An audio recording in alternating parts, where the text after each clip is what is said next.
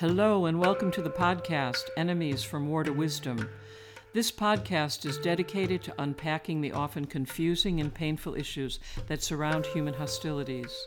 In this way, we hope to open the door to greater curiosity, dialogue, and discovery between people who are poised to be enemies, those who are opposed to each other or have been hurt and rejected by each other. Our goal is to help us all enter into the wisdom that prevents chronic conflict from leading to alienation, fragmentation, or war. I'm your host, Eleanor Johnson, a videographer and artist who is the director of Emma Troupe, an experimental theater laboratory in New York City. And I'm here with co-host Polly Young-Eisendrath. She is an author, speaker, psychologist, and psychoanalyst. While we come to these topics from each our own perspectives, Polly and I bring insight from our own lifelong dedicated practices of Buddhism that inform everything we do and think. We hope you find our conversation useful and that you will join us again and again. And now the podcast. Before I start, I just want to mention that you and I are going to be meeting regularly for this conversation, so we'll have lots of time to develop these themes. And so today we're really starting at the foundation, kind of the building block. And so what is an enemy? You know, what we all sort of think we know. We feel like, yes, we know what an enemy is, and we know the feelings that are stirred up. But in a very fundamental way, an enemy is what defines the boundary of our own identities. You know, in order for me to collect a sense of identity, you know, that I'm a woman, I'm a certain age, I have certain conditions in my life, and I also have certain things I identify with. In order to sort those out, I have to have something that's different from, that is not me, that is not self. So this idea of enemy really begins with otherness. It begins with the feeling of, here's where I stop and where you begin. So at root, it is not, let's say, a malevolent impulse. It is more of a discrimination impulse. Now, the way that whole apparatus forms in human beings, that is our species, Homo sapiens, we have a very long, very dependent childhood. We grow up in a relational setting called a family, and that family also has stories and identifications that we are this kind of people, those other people are some other kind of people. So by the time any of us reaches, and I don't care which culture, society, language, by the time we reach maturity as an adult human being, which is roughly 25 years, to complete the biological developments, by that time, we have already got a pretty elaborate sense of who I am, what I like, what I represent, what my values are, what my ideals are, and that all requires somebody else who feels it differently, sees it differently, thinks it differently.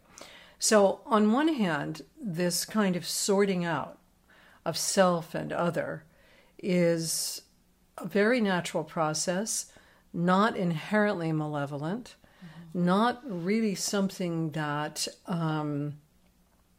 is designed to be a weapon, but it easily gets associated with the feeling that we need to protect ourselves, particularly in a moment of emotional threat. So as adults, we are very sensitive to emotional threat. You know, all of us are. That is, we're sensitive to things that make us feel like we're less than, that we're othered, that we're unknown. And when we feel that that's happening with somebody else, we can immediately go into, oh, you are the one who causes pain. You are the one who has failed. You are the one who is the aggressive one. You're the perpetrator. I'm not the perpetrator. So what I'm showing here mostly is this kind of arc from the ordinary development of all of us in terms of self, what we could call selfing and othering, you know, that we have feeling of this is the kind of person I am, this is the kind of family I belong to, these are the values, ideals, etc. And there are others who are different. So that beginning in kind of, let's say, just differentiation of self and other eventually gets associated with our tendency to feel that the bad guy is on the other side of the line, that it's not me, it's you.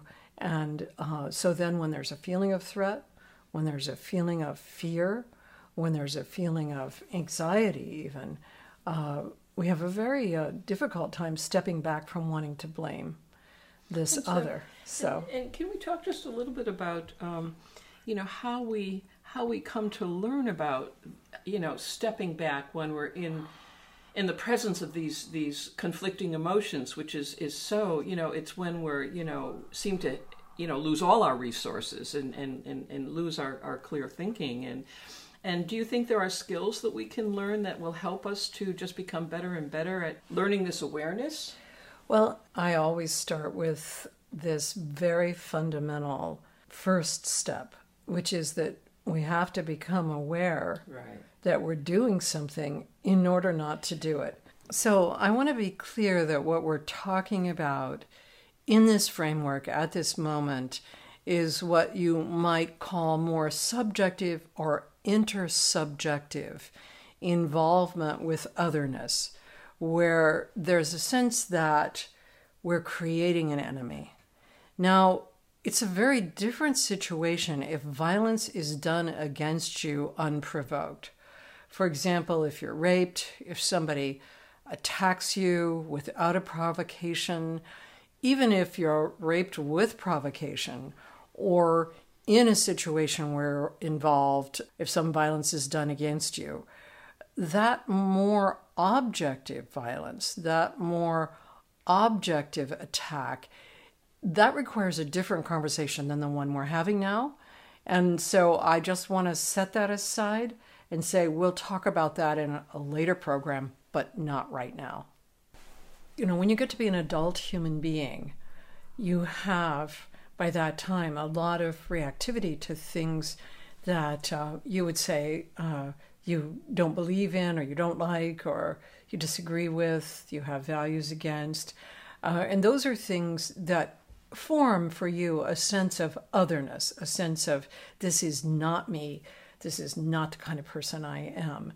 And so as you're walking around as an adult, you perceive yourself as typically doing nothing except responding to the realities around you. In fact, you may feel that other people are provoking you, you know, especially a partner, an adult child, or whatever. And so the very, very first step in a process of gaining any skill in working on your own mind is to become aware of how you create a situation by saying certain things, reacting in certain ways. For example, as soon as you attribute a characteristic to your listener, to your companion, to your interlocutor, to whomever, as soon as you attribute a characteristic, the other person may react by becoming defensive. If it's not an ideal characteristic, if for some reason you imply to the other person, oh, you're stupid, or you're kind of mindless, or you always forget, you know, how to do A, B, and C. As soon as you imply that, the other person unconsciously picks up the threat and begins to defend herself or himself, which then may be active aggression, that is, fighting with you, criticizing you, passive aggression, withdrawing from the interaction, stonewalling, procrastinating, or just kind of freezing up. So as soon as the other person feels a threat by your attribution, even if it's not conscious, if it's part of a kind of blind spot in you, that you regularly react to somebody who says, I voted for Donald Trump in a particular way, then that evokes the defensiveness in the other person and begins to then evoke the threat in you. And pretty soon a kind of a vicious circle is created. either between two individuals, between two groups, between two nations. And in that vicious circle are these attributions of otherness and generally kind of negative otherness, like, you know, you're the bad guy, you're the one who has the stupid motives. That attribution keeps going back and forth. And so one of the things that so many of us do when we're in this kind of fierce reactivity, when we've been, you know, wounded or hurt or rejected or disappointed, or we dislike, or we're caught by our own idealization. And you're talking about a deeper way of working with the mind, so that we're in these charged experiences, we have a resource that can help us to separate out a little bit and see that it does, you know, like that the enemy isn't out there, but that if we could work within ourselves, we could probably diffuse. And I mean, in many ways, I'm also hearing that you're talking about a much deeper approach to dealing with conflict, both personally and collectively. Well, I'm hoping that it will be ultimately a simpler, more natural way of understanding how these things, these terrible destructive conflicts, these repetitive conflicts take place, because number one, we have a very strong belief that's a natural part of being an adult human being, that the world happens to us, that the people out there just sort of happen. We're not doing something to create it, and that we to some extent are the victim of the circumstances. So what I'm saying is that there's the possibility for any adult human being to recognize, okay, at this moment, I am doing this, I'm saying this, I'm perceiving you as really different from me, and I am cutting off from you in terms of your influence over me. So the very first step, because you ask about skills, yeah. The first step is the hardest step, and it takes people the longest time, yeah, to actually recognize that they're doing something, that they're not just the victim of somebody else's or something else's influence. So that first step is sort of the very first building block, and the reason why I would spend a lot of time thinking about it in a larger framework, which is, you know, this is natural, we all do it, is because I do not believe that we have wakened up to this. I mean, for all of our emotional intelligence, mindfulness, conflict resolution methods, I do not believe that people actually see the degree to which they create an enemy because they need that enemy, because they need somebody or something to blame for things that have gone wrong and for, let's say, the violence that is naturally in all of us. We want to believe that it's someplace else, that it's not within us. Consequently, and this is where, in terms of my work, these things come up most often, it's very difficult for human beings to be in equal relationships. Right now, partners in marriage, to some extent maybe partners in business, want to have reciprocal, mutual, equal relationships. And actually, in order to truly do that, you have to be able to solve conflicts together, to get solutions that are negotiated between you.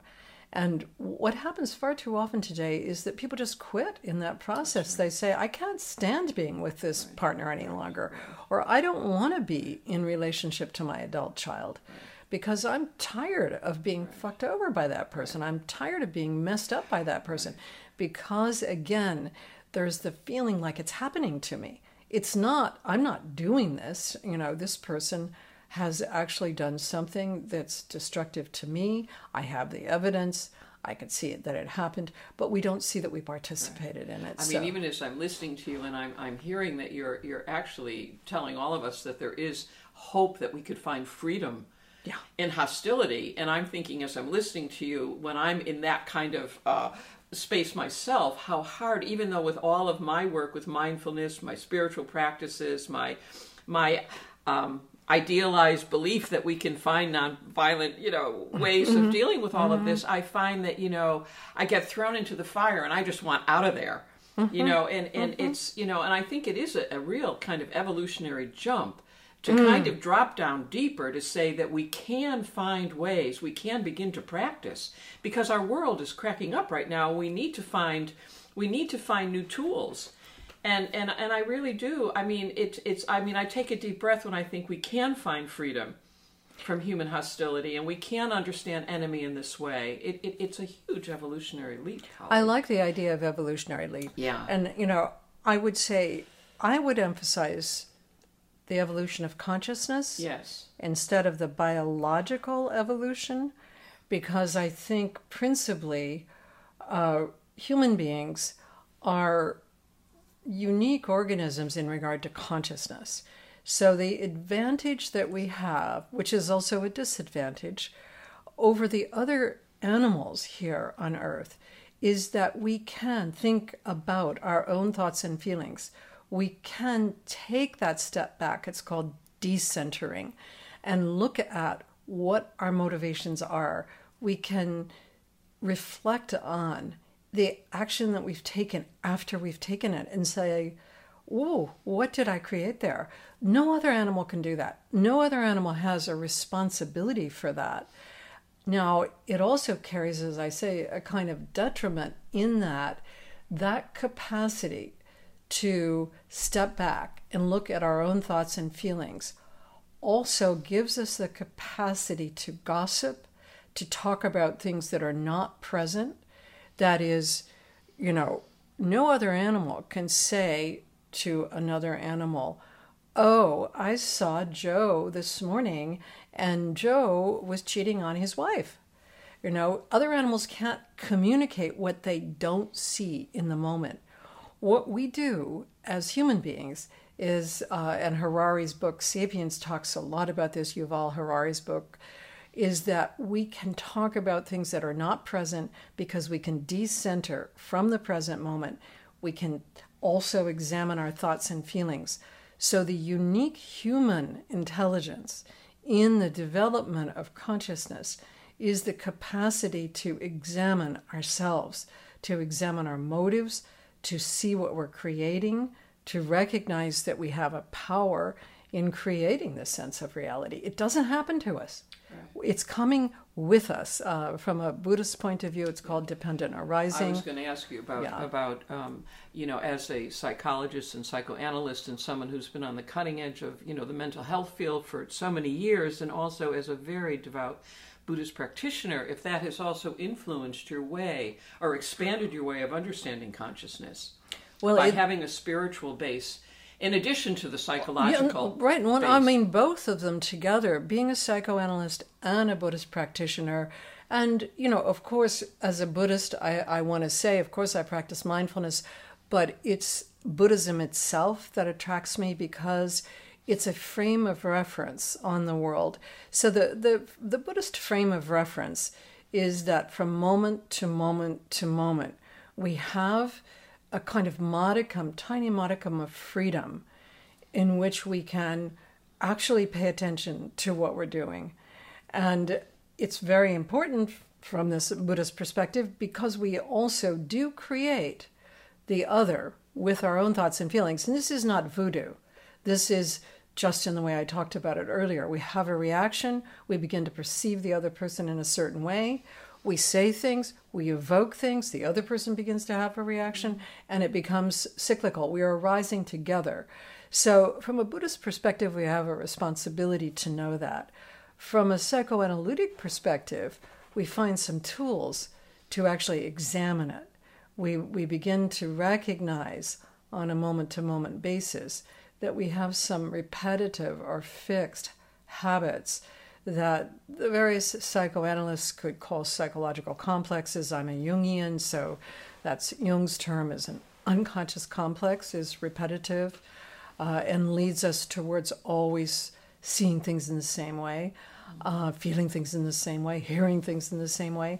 And then from a Freudian perspective, we could call it a repetition compulsion. From some psychoanalytic perspectives, it's called projection or projective identification. So there are a lot of technical words, you know, that I don't really like to go into because I think we can understand it best if we just work from our own examples in our own lives how we feel when we're with somebody that we strongly, strongly disagree with or strongly distrust, even if it's someone we're supposed to love. So yeah, I take my cues, a lot of my cues, from the combination of Buddhism and psychoanalysis, and then also from having worked with people, now over many, many years in individual psychotherapy, psychoanalysis, and couples therapy. And the couples therapy in particular, I can see how the two people are creating each other, and they get locked into a food fight. And then that food fight starts to diminish their capacity to solve a conflict, to work on the problems in their lives, and then it starts to diminish their intimacy and their enjoyment of each other, because they have created a sense of being with an enemy. There's a feeling like, I can't trust you. I don't want to be around you because you intentionally hurt me.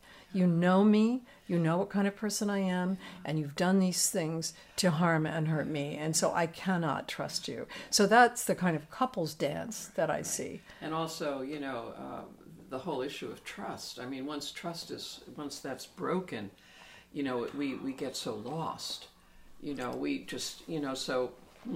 What do you think trust is? I mean, and I mean it in a very basic way, like if you trust your bank, or you trust your friend, or you trust yourself, what's going on there? Yeah. I mean, you're talking about, from as a psychoanalyst and psychologist, I mean, talking about, the interpersonal subjective world. And I, as an artist, have been working with, human imagination and kind of creativity where we reimagine. So it's like, how do we go into these deeper themes where we find, the groundwork, the common groundwork where we can hold trust? Like one of the things I'm working on in this film that I'm working on has to do with, what is the true meaning of peace? What is the true meaning of democracy? What is equality? What are all of these big issues? And where do we find an ability to stand firm? Especially now when the ground is moving in all these different directions and things are becoming so divisive and disjointed. And... So would you say that trust is somewhat synonymous with standing firm? Would you say that that's, in your work, that what you call standing firm, finding a solid ground, would be a good way of describing trust? Well, I mean, what allows us to believe in humanity? What allows us to believe in the possibility that something can change? What allows us to believe that we can transform suffering? What allows us to believe that we could have a healthy relationship to all of this out projection, or what we call, creating enemies? What is that substance that allows us to hold firm in our hearts and in our minds that we believe this is real? Well, I actually think that substance is experience in being free. But I think that the other issue of trust is a little different, because we started with trust, because you brought up the idea of trust, and I said, and then you kind of brought up the idea of standing firm. Right. And so... let's stick with trust a little bit, and then we can go to the other thing. But that sense of trust usually is the feeling that we belong. It's the feeling of being at ease. So we have to have, another way of talking. I mean, that's great in terms of feeling that we belong. That allows you to stand firm. Right. And also, to develop the awareness where we notice our beliefs. Well, so if your own feeling of being at ease and belonging, if it's dependent upon certain kinds of beliefs being met, like certain sorts of ideals, that you say to yourself, okay, I need to feel safe in order to trust this teacher, let's say. If it absolutely depends on that, then you never have any freedom from your feeling of being threatened when it happens. If your sense of trust depends instead on, let's say, this process that we're beginning to describe, which is about being awake to your own tendencies, being able to work with your own thoughts and feelings and your own internal stories, if you trust you can do that, then the groundwork for feeling like you belong here on Earth, it shifts. It shifts to this other thing. It shifts to a process. You begin to recognize, oh, I can engage in this process anywhere, with anyone, under almost any circumstances. Maybe not any, but like if somebody had a gun in my face, it would be hard. Right. But most of the time, right. In fact, I've never had a gun in my face in my entire life. That's always just been a hypothesis, you know. And there's a part of me when I'm listening to this that I say, oh, you know, now we're kind of awakening to this dimension of consciousness where people can actually become saints. I mean, it's like, it's so noble to be able to, I mean, to be able to be in a situation like that moment to moment, where we could do that, where we could transform these negative emotions, we could transform these hostilities. I mean, that, it just feels... Well, I mean, I think you probably like the saints. I mean, I feel like it's the possibility of becoming human, because human beings can do something that other animals can't do. It is an evolutionary leap. You know, and it would really, if we actually can see what we can do, this capacity to decenter took us to the moon when we'd never been to the moon, because we went step by step by step. Oh, if I go here, it will look like this. If I go there, it looks like that. So this is the same mechanism whereby we can examine our own motivation, our own blind spots, our own, you know, sort of moment-to-moment experiences, and hold open the possibility that we can go someplace that we've never been before. You know, so a lot of times people come to couples therapy, for example, and they say, you know, we've been together for 30 years, we've seen 5 couples therapists, and yet we still cannot talk about this event that took place. Maybe they've, you know, had a terrible tragedy in their lives, child's death, or maybe they've had not something that looks like a tragedy. So that one person said something 10 years ago that was really, really mean and insulting to the other person, and the two people cannot seem to recover from that. So people will come to therapy and say, well, you know, we want to do this completely differently. We want to learn to trust each other. But rarely does anybody come to couples therapy and say, you know, I realized that I don't see my partner fairly. I don't actually allow the other person to be herself or himself or as that person is, but that I'm always pushing and pulling on it. I'm always trying to get the other person to be the way I want them to be. I would say I don't think I've ever had anybody come through the door and say, I want to change my own view of the other person. What they want to do generally is change the whole relational pattern, but they want me to change it. They want me to change something so that they can then feel the results.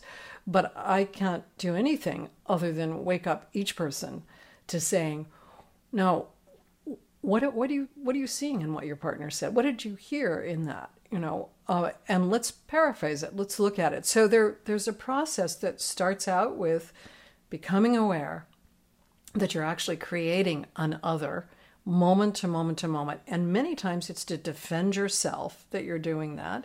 And then number 2 would be, can you step back and try to listen to what the other person's saying?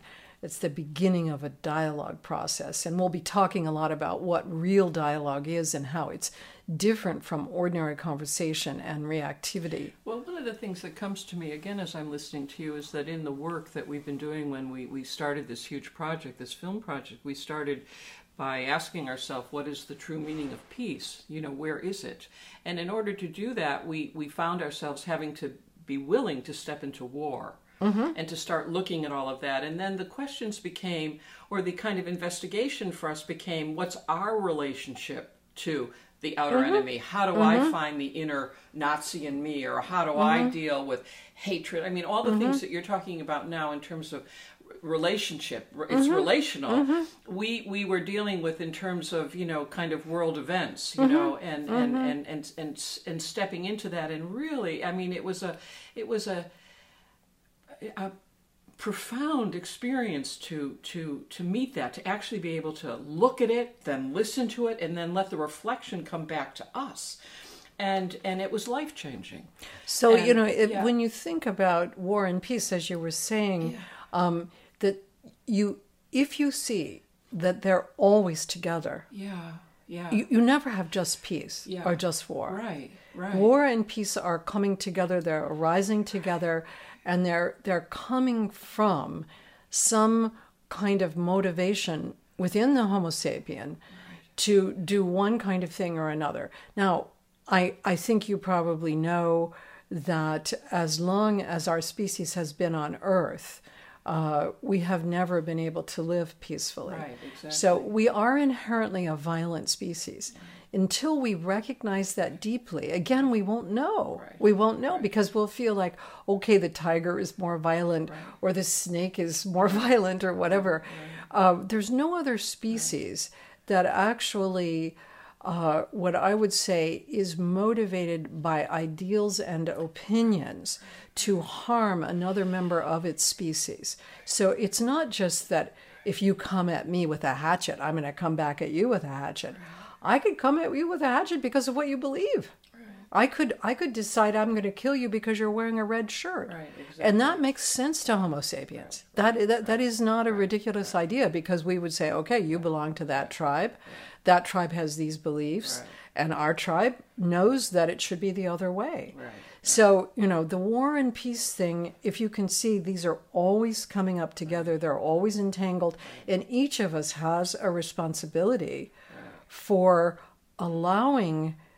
that particular dynamic to open up so that it can become war and peace, so that we can have right. conflict and resolution on a moment to moment right. rather than long periods of time of total reactivity, which so, is war. In many ways, going back to the kind of the worldview, when we want to, we're learning these tools of disarmament. We're learning how to defuse the atomic bomb that we carry within our own hearts, mm-hmm. and all of this, and and learning this kind of radical creativity, this deep practice of just awakening to this possibility. I mean, yeah. It's a very.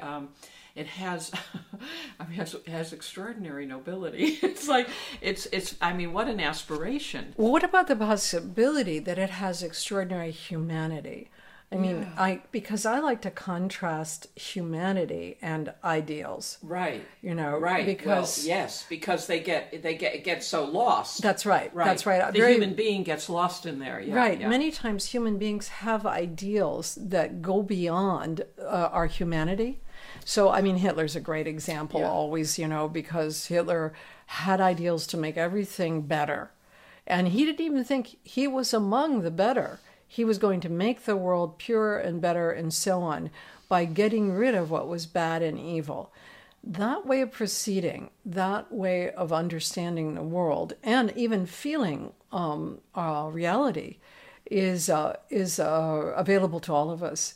And Hitler just took it way, way beyond what most people take it. But it was a good illustration in that way, a way of teaching the world that if you follow ideals, you lose humanity. Right, right. If you follow humanity, you have to lose ideals. You have to say, okay, look, guys, the Homo sapiens are a pretty violent species. We're all Homo sapiens. It's like, okay, yeah, we all want climate change, but most of us are driving cars. You really have to see that it's a mix with humanity. We're always going to have these violent impulses, but is it possible to use this unique human intelligence of being able to look at ourselves and feel into what we're doing and then have a modicum of freedom not to do it, a freedom to say, do I want to say these words to this person? And if I do, what are the consequences?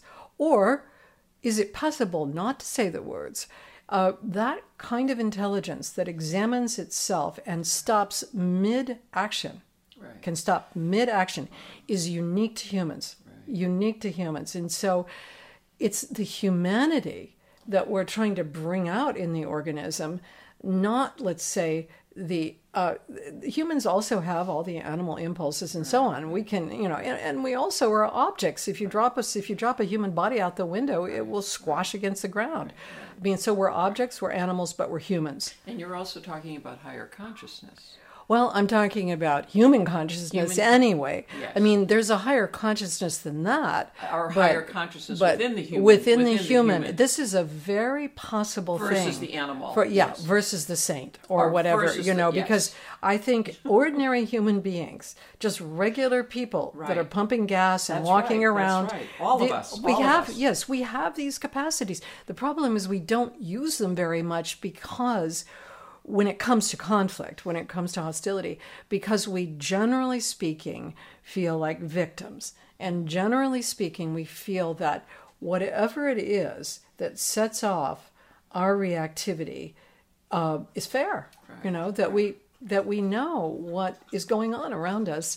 And so I like to bring all of this back to our families and our individual relationships, because well, it's a wonderful place to practice it. It's where we are in our immediate relational environment with the people that we care about and the people we interface with, and yes.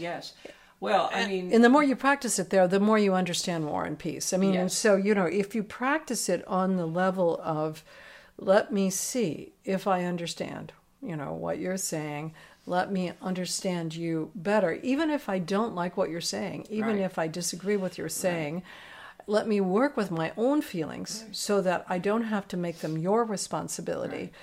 The more we do that in our relationships that we care about or with those situations that threaten us, the more we come to understand what's involved on a larger cultural and social level in regard to war and peace, you know, what kind of environment has to be created. It just feels like it's so essential right now, given everything that's going on in the world. And I find myself, as I'm sitting here listening to you and kind of on the edge of my chair, is that I'm thinking also of the body, because I've been in really deep breathing. I've been taking deep, deep breaths. But just, again, knowing that we allow for the possibility that this could be developed in all our lives. And it just gives us so much more hope and trust in a better future. Right, and it allows you then to say, if you can begin to see this, it allows you to say maybe your species, while it is a violent species, while it is a highly imperfect species, has something that is unique to this species, that goes beyond the animal reactivity and that makes us human. And in a certain way, we're protectors of human consciousness because human consciousness has this freedom to step back, to look at itself, to actually not do something, even if we feel so compelled to do it. And most of the time these days, people are not taking advantage of this human freedom. Right. You know? Wow. Wow. Well, Polly, I think that's a perfect note to end on today. And we will continue this dialogue. And it just is, just creates a tremendous sense of hope and possibility for all of us to just, you know, awaken to this level of consciousness and to learn to work with our own minds in this way.